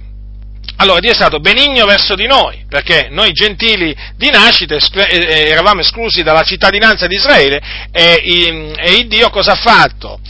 Eh, ha fatto questo, ci ha tagliato dall'ulivo per sua natura selvatico e ci ha contro natura innestati nell'ulivo domestico. Eh? Dunque la benignità di Dio, l'abbiamo vista? Questa è la benignità di Dio, fratelli del Signore. E dunque noi nell'ulivo, nell'ulivo eh, domestico sussistiamo per la fede, che naturalmente viene dal Signore, non lo dimentichiamo mai. Allora, la, la, benignità del Signore dunque è evidente, l'abbiamo gustata, fratelli, l'abbiamo gustata, ma attenzione, esiste anche la severità di Dio, non solamente la benignità di Dio, ma anche la severità di Dio. Abbiamo visto la severità di Dio? Certo, l'abbiamo vista nel fatto che Dio ha troncato dei rami dall'ulivo, dall'ulivo domestico, quindi ha, ha tagliato dei rami naturali dall'ulivo domestico per quale ragione? A motivo della loro incredulità. A chi si sta riferendo qui l'Apostolo Paolo? Agli ebrei, quindi membri del popolo di Israele, che hanno rifiutato di credere che Gesù è il Messia. Vedete la severità di Dio come si è manifestata? Li ha troncati questi rami, eh, questi rami naturali, non li ha risparmiati, fratelli. Praticamente non potevano rimanere, tramite la loro incredulità, eh, nell'ulivo, nell'ulivo, domestico e quindi sono stati troncati a motivo per, mh, della loro incredulità. E noi invece sussistiamo nell'ulivo domestico grazie alla fede che viene da Dio e non da noi. Eh? Dunque, la benignità di Dio, ma anche la severità di Dio. Ma attenzione, perché questa severità di Dio si manifesterà nei nostri confronti se noi smetteremo di perseverare nella sua benignità. Infatti cosa dice Paolo? Altrimenti anche tu sarai reciso, vedete? Dunque, non dimentichiamoci che Dio è buono, ma è anche severo. Ora alcuni vogliono sentir parlare della bontà di Dio, ma non della severità di Dio. Gli dà fastidio. Gli dà proprio un, un fastidio tremendo sentir parlare della severità di Dio. Ma la severità di Dio, fratelli, mm, non la si può ignorare. Non la si può ignorare perché appunto fa parte del carattere di Dio. In altre parole, Dio è sia buono che severo. Abbiamo visto la benignità di Dio, ma abbiamo visto anche la sua severità. Che facciamo? Ci limitiamo a parlare della sua benignità e la sua severità? Della sua severità non ne parliamo? Guardate, fratelli, che se si ignora la severità di Dio, si perde il timore di Dio, eh? Il timore di Dio. Sapete oggi perché nella stragrande maggioranza delle chiese il timore di Dio non sanno nemmeno cos'è? Lo sapete perché non esiste il timore di Dio? Perché non viene predicata la severità di Dio, viene predicata solo la bontà di Dio. E la severità? No, la severità è come se non esistesse. È come se non esistesse. Ma vi rendete conto? La Bibbia parla della severità di Dio eh? e noi assistiamo a questa grave omissione. Cioè, come se non esistesse. E, e si sforzano, eh, si sforzano nel voler dimostrare che Dio non castiga, che Dio non punisce, che Dio non fa morire, e si sforzano, si sforzano, ma sapete, i loro sforzi sono vani, sono vani, ma perché? Perché la scrittura non può essere annullata. Non può essere annullata. Non è, una, non è vero questa parola, la scrittura non può essere annullata. Ci consola oltremodo, fratelli del Signore. Cioè la scrittura rimane ferma. Rimane ferma non importa da chi viene attaccata, ma sapete, sapete, le dottrine bibliche sono state attaccate nel corso dei secoli? Hm? Da che esiste la Chiesa, la Chiesa di Cristo sulla terra, ma sono state attaccate da, ma da tantissime persone, eppure, eppure rimangono ferme, rimangono ferme. Il proponimento delle elezioni di Dio, eh, quanto è stato attaccato il proponimento delle elezioni di Dio, ancora oggi eh, forse la dottrina più attaccata, più contrastata di tutte, eh, rimane fermo. Proprio eh, cioè, non è risente, capite? Non è risente? Non è risente proprio. Ma per fare un paragone è come se qualcuno, mh, mm, faccio proprio questo paragone che forse sa di assurdo, è come se qualcuno andasse lì alle pendici dell'Everest, del, che la montagna più alta del mondo, dicono, e con i pugni cercasse di smuovere la montagna dell'Everest, prendendola a pugni, sì sì a pugni ma che pensate che si smuove la montagna dell'Everest prendendola a pugni? Non credo. Ecco, alcuni prendono a pugni il proponimento dell'elezione di Dio, eh? lo prendono a pugni da sopra, da sotto, eh, da tutte le parti, pensando, pensando di toglierselo di mezzo. Niente, rimane fermo, rimane fermo, incrollabile, ma perché è la parola di Dio. E quindi, vedete, fratelli del Signore, la severità di Dio è attuale, è reale, ma lasciateli, lasciateli questi qua, eh, dire tutto quello che vogliono, tanto il Dio ancora oggi, fratelli nel Signore, castiga le nazioni, punisce i popoli, manda i fulmini contro i suoi avversari, fa tremare la, la, la terra per la sua ira, fa venire gli, gli alluvioni per flagellare la terra, fratelli, ma voi che cosa pensate che possono fare questi quattro fili d'erba? Perché voi sapete che ogni, ogni carne è come l'erba, io li chiamo quattro fili d'erba a questi qua che si mettono a dare pugna alla parola del Signore, ma cosa pensate che riusciranno a fare questi quattro fili d'erba? Eh? Cosa, riusci, cosa pensate che riusciranno a fare? Niente, niente, perché la parola di Dio rimane ferma, la parola di Dio parla della severità di Dio, dice che la salvezza si può perdere, sì, si può perdere, e allora è inutile che scalpitino queste, queste persone, è inutile che scrivono i loro trattati, è inutile che fanno le loro predicazioni eh, contro la possibilità di perdere la salvezza, tanto la scrittura non può essere annullata, non può essere annullata, la gioia la gioia che io provo a leggere che la scrittura non può essere annullata è una gioia veramente grande, grande perché io so che quando dico sta scritto, proclamo la sacra scrittura, proclamo la parola di Dio e nessuno, e nessuno la può togliere di mezzo, nessuno, nessuno, non importa chi sia, fratelli, non importa quanto eloquente sia, non importa quanto ha studiato il greco, l'ebraico, la aramaico, non importa, la scrittura non può essere annullata, è questa, è la parola di Dio vivente, permanente, stabile nei secoli dei secoli. E dove sono quelli che hanno insegnato le eresie nel passato? E dove sono? E dove sono? Eh? Certo, sono ritornati, sono ritornati sotto altri nomi praticamente. Abbiamo di nuovo i pelagiani, eh? abbiamo, di nuovo, mh, mm, abbiamo, di nuovo, praticamente i sabelliani ancora oggi, eh? abbiamo di nuovo gli ariani, eretici antichi no? che negavano dottrine bibliche. Ce li abbiamo con altri nomi, sì, però la, la dottrina rimane, la, la rimane ferma. La divinità di Gesù, quanto è stata attaccata nel corso dei secoli. Oh, che, che pensate che i, i, sono i, i, primi testimoni di Geova a negare la divinità di Gesù Cristo? No, prima, di, prima dei testimoni di Geova ce ne sono stati veramente una marea di eretici che negavano la divinità di Gesù. Ma Gesù continua ad essere Dio. La scrittura dice che è Dio benedetto in eterno. La scrittura continua a dire tutti gli angeli di Dio l'adorino. Infatti in cielo gli angeli di Dio l'adorino. Eh sì, eh sì. Vadano, vadano in giro a diffondere, eh, svegliatevi, eh, tutte la torre di guardia. Ma tanto, gli angeli di Dio in cielo adorano Gesù.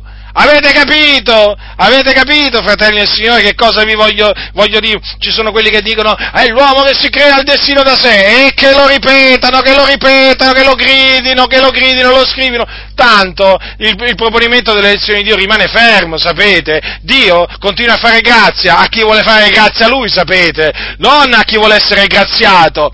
Avete capito che cosa, che cosa vi voglio dire? Ci sono quelli che dicono con la morte finisce, con la morte finisce tutto, eh?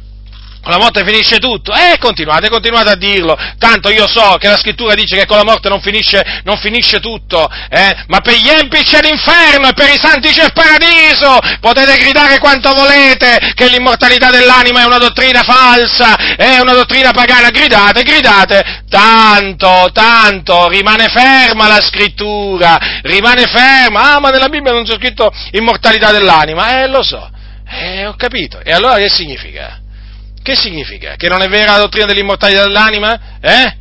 Ma noi abbiamo un'anima e quest'anima non può essere uccisa, il corpo sì, l'anima no, quindi evidentemente l'anima è immortale in questo senso. Beh, infatti continua a esistere e loro, gli avventisti, i testimoni di Geo e tanti altri continuano a dire no, l'uomo non ha un'anima, ma voi potete gridare quanto volete, l'uomo l'anima ce l'ha, l'anima ce l'ha vi ho voluto fare alcuni esempi per farvi capire, per farvi capire che le cose stanno come dice la Sacra Scrittura. E veniamo, e veniamo a quelli che dicono la salvezza, la salvezza non si può perdere, no?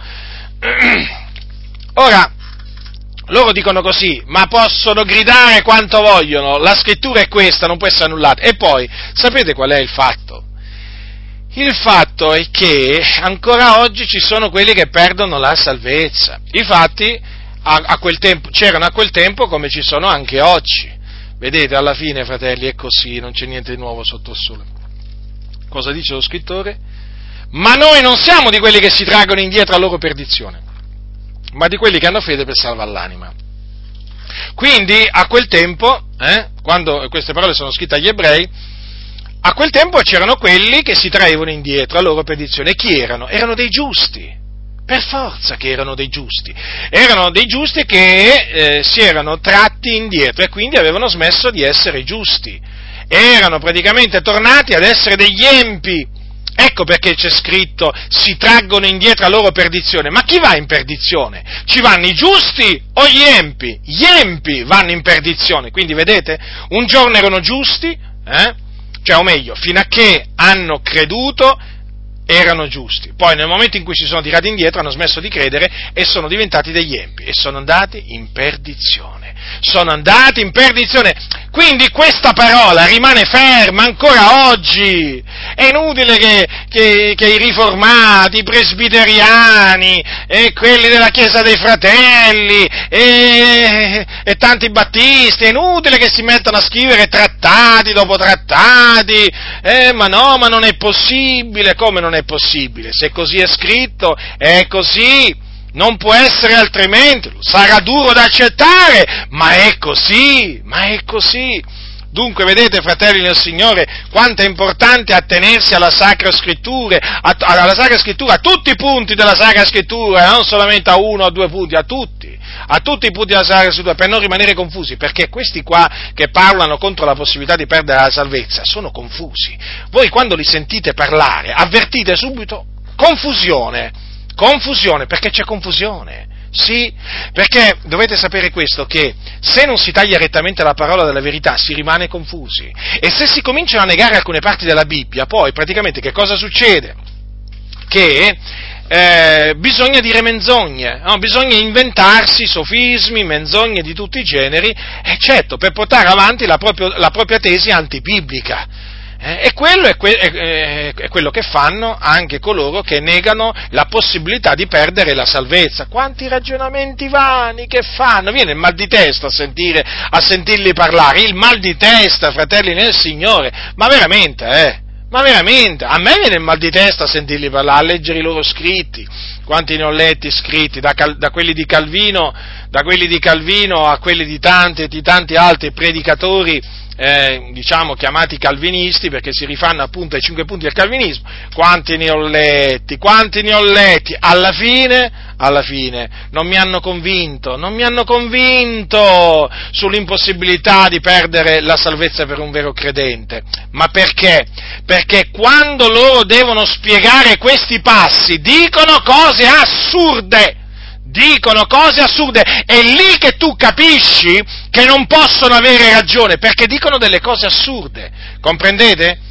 Come dicono delle cose assurde quelli che sostengono che, facciamo un esempio, allora, eh, dicono delle cose assurde quelli che negano il proponimento delle elezioni di Dio. Facciamo un esempio, diciamo, molto pratico. Loro dicono, eh, il Dio ha scritto il nostro nome nel libro della vita quando abbiamo creduto. È un'assurdità, perché la Bibbia dice che i nostri nomi sono stati scritti nel libro della vita fin dalla fondazione del mondo. Comprendete? Dunque, eh, e gli altri fanno l'errore, l'errore, opposto, ma sempre di errore si tratta, perché dopo tirano fuori delle cose assurde. Per esempio, questi che dicono che non, la, la, salvezza non si può perdere, ah, ma quelli che l'hanno perduta, di cui dice qui la Bibbia, non erano dei veri credenti. Ma come non erano dei veri credenti? Ma come non erano dei veri credenti? Ma persino un fanciullo lo capisce qua! Se tu gli metti davanti questo testo, persino un fanciullo lo capisce che si trattava di veri credenti. Ma se dice noi non siamo di quelli che si traggono indietro a loro perdizione, domanda chi sono? Allora andiamo a vedere poco prima chi sono. Il mio giusto vivrà per fede se si tira indietro, la lingua mia non lo gradisce. Quindi erano dei giusti che si erano tirati indietro. Ma cosa ci vuole a capirlo? Allora c'è vol- non c'è la volontà di capire le cose, c'è ostinatezza, c'è ribellione, fratelli nel Signore. La stessa ribellione che c'è appunto in quelli che negano il proponimento delle elezioni di Dio. Vedete dove ci troviamo? Eh? O meglio, dove si trovano costoro? Eh? Si trovano praticamente a proclamare delle falsità perché si mettono in testa che non può essere come dice la Sacra Scrittura, ma vedi tu, ma vedi tu, è come quelli che dicono ma non può essere che esiste la Trinità, perché Dio è uno, ma chi te l'ha detto? Ma chi te l'ha detto? Ma leggi le Sacre Scritture, ma leggi le Sacre Scritture, come non può essere vero? Non può essere vero che c'è il padre e il figliolo, due persone distinte, come non può essere vero? È vero invece. Infatti sul monte, sul monte su cui Gesù fu trasfigurato venne una voce dal cielo. Cosa disse quella voce? Ve lo ricordate? Mm? Disse così. Questo è il mio diletto figliolo nel quale mi sono compiaciuto, ascoltatelo. Ma ditemi un po', eh? Come si fa a dire che non può essere che il figliolo è una persona distinta dal padre, quando qui c'è la voce del padre che arriva dal cielo e proclama Gesù Cristo il suo diletto figliolo e dice ascoltatelo, ma fatemi capire, ma di chi era quella voce? Del figliolo? E eh, allora qui c'è una, una contraddizione, o meglio un'assurdità. Il figliolo dice questo è il mio diletto figliolo, ma ditemi un po' voi, ma offendete l'intelligenza delle persone? Allora, altro esempio per farvi capire che la scrittura non può essere annullata, fratelli. Certo, c'è un costo nel, nel proclamare tutta la scrittura, tutto il consiglio di Dio, e, che, e, poi si viene offesi, no? Si viene offesi, ah, ma voi siete in contraddizione. No, non siamo in contraddizione. Siete voi che dite delle menzogne, così bisogna rispondere a costoro. E bisogna ammonirli, riprenderli severamente, eh, affinché siano sani nella fede e smettano di dare retta alle ciance, alle favole, che diano retta alla verità. Questa è la verità, la parola di Dio è verità, e quindi piaccia o non piaccia, è così. Ah, possono sbraitare quanto vogliono, sapete, eh? Tanto la scrittura non può essere annullata. Dunque, come scamperemo noi se trascuriamo una così grande salvezza? Vedete, questa così grande salvezza prima ci è stata annunziata dal Signore Gesù e poi da quelli che l'avevano udita. Vedete? Infatti gli apostoli, come vi ho detto prima, proclamarono la salvezza di Dio in Cristo Gesù. E badate bene mh, hm, che la, eh, diciamo, la veracità eh, di, questa, di, questo messaggio eh, trasmesso prima dal Signore Gesù e poi dagli, dagli apostoli, da quelli che l'avevano udita eh, dal, dal Signore, è confermata dalla testimonianza di Dio. Perché questa è una cosa da non sottovalutare, fratelli, perché qui dice mentre Dio stesso aggiungeva la sua testimonianza alla loro con dei segni, dei prodigi, con opere potenti svariate, con doni dello Spirito Santo distribuiti secondo la sua volontà. Ora la testimonianza di Dio è, di fondament- è importante, fratelli. Voi sapete che eh, eh, Dio Padre aggiunse la sua testimonianza a quella del figliolo, nel senso che, vi voglio leggere un passaggio no, per farvi capire che Dio confermò la parola, eh, la parola di, de, del Signore Gesù Cristo. Ascoltate, eh, è scritto in Giovanni capitolo 5 dice così, dice così eh, Gesù, io ho una testimonianza maggiore di quella di Giovanni perché le opere che il Padre mi ha dato a compiere, quelle opere stesse che io fo, testimoniano di me che il Padre mi ha mandato. Vedete? Le, I prodigi, eh, i miracoli, le guarigioni che Gesù compì eh, non erano altro che la testimonianza dell'Iddio e Padre suo, perché testimoniavano che il Padre lo aveva mandato. E così poi quando gli apostoli, eh, diciamo, anche loro si misero ad annunziare la, la salvezza, anche lì Dio aggiunse la sua testimonianza. E di questo appunto lo scrittore agli ebrei parla, vedete? Testimonianza dunque che confermò la la, eh, diciamo che eh, le, quelle parole erano vere, eh, quelle parole che annunziavano gli apostoli eh, perché vedete qui c'è scritto da quelli che l'avevano da quelli che l'avevano udita. Certamente poi il Signore aggiunse la sua testimonianza, per esempio, anche a quella dell'Evangelista Filippo. Ovvio che io parlo degli Apostoli, però anche per esempio Stefano, vedete, la Bibbia non dice che era un apostolo, però il Dio aggiunse la sua testimonianza eh, a, quella, a, quella, di Stefano con segni, prodigi e opere, opere, e opere potenti. Per cui vedete fratelli, la testimonianza, la testimonianza, di Dio ci mostra um, una cosa, una cosa meravigliosa, una cosa meravigliosa, che eh, quella parola è da Dio, capite? Quindi la parola che, ci è stata trasmessa, che è la parola della verità, l'Evangelo della nostra salvazione, così è chiamato da Paolo agli Efesini, ha la conferma piena dell'Iddio vivente e vero, l'ha avuta, l'ha avuta in quel tempo e la continua ad avere oggi, perché ancora oggi Dio aggiunge la sua testimonianza, eh?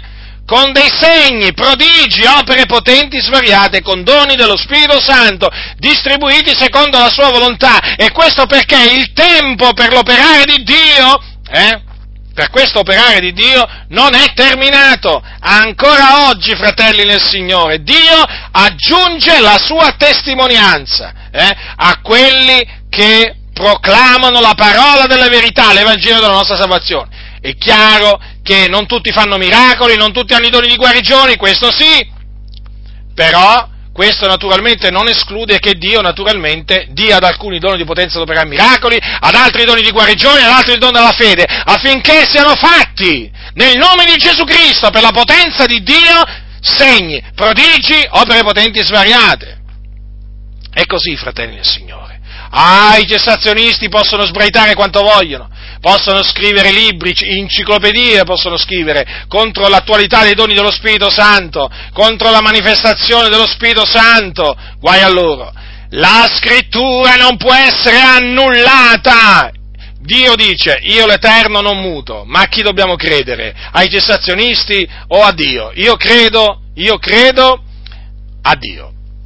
Io credo a Dio, perché dice la scrittura, sia Dio riconosciuto verace, ma ogni uomo bugiato. I cessazionisti siano riconosciuti bugiati. Chi sono i cessazionisti? Magari qualcuno se l'è dimenticato. Quelli che dicono che il Dio oggi non distribuisce più i doni dello Spirito Santo, non parla più tramite sogni e visioni, che le lingue sono cessate, e insomma, e tutto questo sarebbe avvenuto con la morte degli apostoli. E gridate, gridate, scrivete, scrivete, tanto il Dio, sapete, non è che, non è che si è fatto non è che ha cambiato modo d'agire, Dio continua ad agire, Dio continua ad agire come, come operava nell'antichità, come se niente fosse, diciamo, voglio usare questa espressione, eh?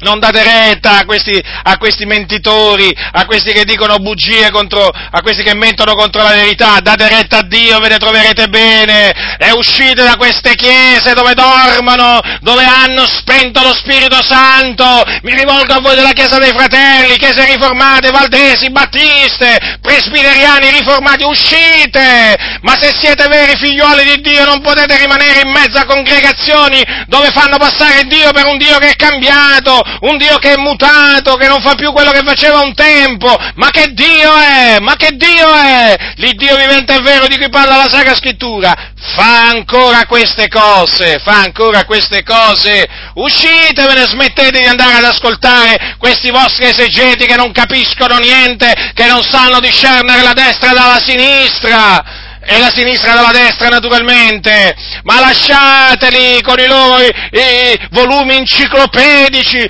dove ti dicono il greco qui dice, l'ebraico qui dice, sempre per annullare la Sacra Scrittura, ma lasciateli perdere, ma lasciateli perdere, ma non vedete, c'hanno, c'hanno veramente gli occhi, c'hanno veramente gli occhi chiusi, c'hanno le orecchie tappate, gli parlate con la Sacra Scrittura, eh, si arrabbiano, diventano di tutti i colori, ma la lasciateli perdere, lasciateli veramente, è una vergogna che ci siano cri- persone che si dicono cristiani che dicono, eh, ah ma Dio non agisce più come agiva a quei tempi, e per quale recondito motivo? L'Iddio vivente e vero avrebbe dovuto cessare di operare quello che operava nell'antichità, ma per quale recondito motivo? Vergognatevi e ravvedetevi e bruciate quei libri, voi cessazionisti, bruciateli, ravvedetevi e bruciateli quei libri. E a voi fratelli che frequentate queste chiese, bruciateli quei libri dove vi insegnano le menzogne, che le lingue sono cessate, eh? e che il Signore non distribuisce più i suoi doni miracolosi come una volta, che Dio non parla più tramite visioni e sogni. Bruciateli quei libri, perché vi hanno rovinato, vi hanno spento, piano piano piano piano, piano piano, vi hanno spento. Eravate accesi quando vi siete convertiti? Eh? E poi piano piano, e piano piano con queste parole di esegesi, eh, vi hanno spento, siete spenti, Siete spenti. Quando ci incontrate e ci, sentite, e ci sentite parlare in questa maniera, ci guardate come se noi fossimo delle bestie rare. Eh? Ma no, ma non è che siamo delle bestie rare. Il fatto, sapete che cos'è? Che noi siamo vivi, voi siete spenti. Siete spenti, per quello ci considerate fanatici, esagerati, ma perché voi siete spenti? Il problema è vostro! Noi non abbiamo spento lo Spirito Santo, e per questo ringraziamo Dio. Voi sì, voi sì, eh sì, è proprio così. Avete seppellito la dottrina di Dio sotto un cumulo di menzogne su cui c'è scritto esegesi. Eh? Sì, sì, tutte queste menzogne pagheranno, pagheranno tutti coloro che insegnano queste eresie, queste menzogne contro la verità, pagheranno e già stanno pagando eh, perché Dio è un fuoco consumante. Ricordatevi, fratelli, che la parola di Dio è verità, chi si scaglia contro la verità si scaglia contro la parola di Dio e chi si scaglia contro la parola di Dio si scaglia contro Dio. E cosa pensate avverrà a quelli che si scagliano contro Dio nella loro arroganza? Eh? Saranno castigati, avviliti, perché Dio è Dio, non muta, capite? Dio è un Dio giusto. Dunque, vedete, fratelli del Signore, questa così grande salvezza eh, ha ricevuto, ha ricevuto la testimonianza di Dio, eh, la parola della verità, l'Evangelo della nostra salvazione, perché noi questa grande, questa, nostra, questa grande salvezza che viene da Dio, fratelli, noi ce l'abbiamo grazie all'Evangelo della nostra salvezza, l'Evangelo di Dio, fratelli, certo, perché è mediante l'Evangelo che noi siamo stati salvati e che siamo tuttora salvati. E questo Evangelo è la, appunto perché è la verità, è la verità che procede da Dio, ha dalla sua parte la testimonianza dell'Iddio vivente e vero. Tremendo, è tremendo il Dio, fratelli del Signore. Ecco perché il Signore dà la vista ai ciechi nel nome di Gesù. Ecco perché dà l'udito ai sordi nel nome di Gesù. Ecco perché i morti risuscitano nel nome di Gesù. Ecco perché gli indemoniati vengono liberati nel nome di Gesù. Ecco perché gli ammalati vengono guariti nel nome di Gesù ancora oggi. Ecco perché gli storpi guariscono nel nome di Gesù. Perché l'Evangelo della nostra salvazione è la verità. E Dio conferma la verità. Come la confermò? Come la confermò, fratelli, nell'antichità. Dunque rimaniamo ancorati alla parola delle verità all'Evangelo della nostra salvazione. Eh? Non facciamoci trasportare lontano dal Vangelo. Fratelli nel Signore, per quello dice lo scrittore, bisogna perciò che ci atteniamo vie più alle cose udite, che talora non siamo portati via lungi da esse.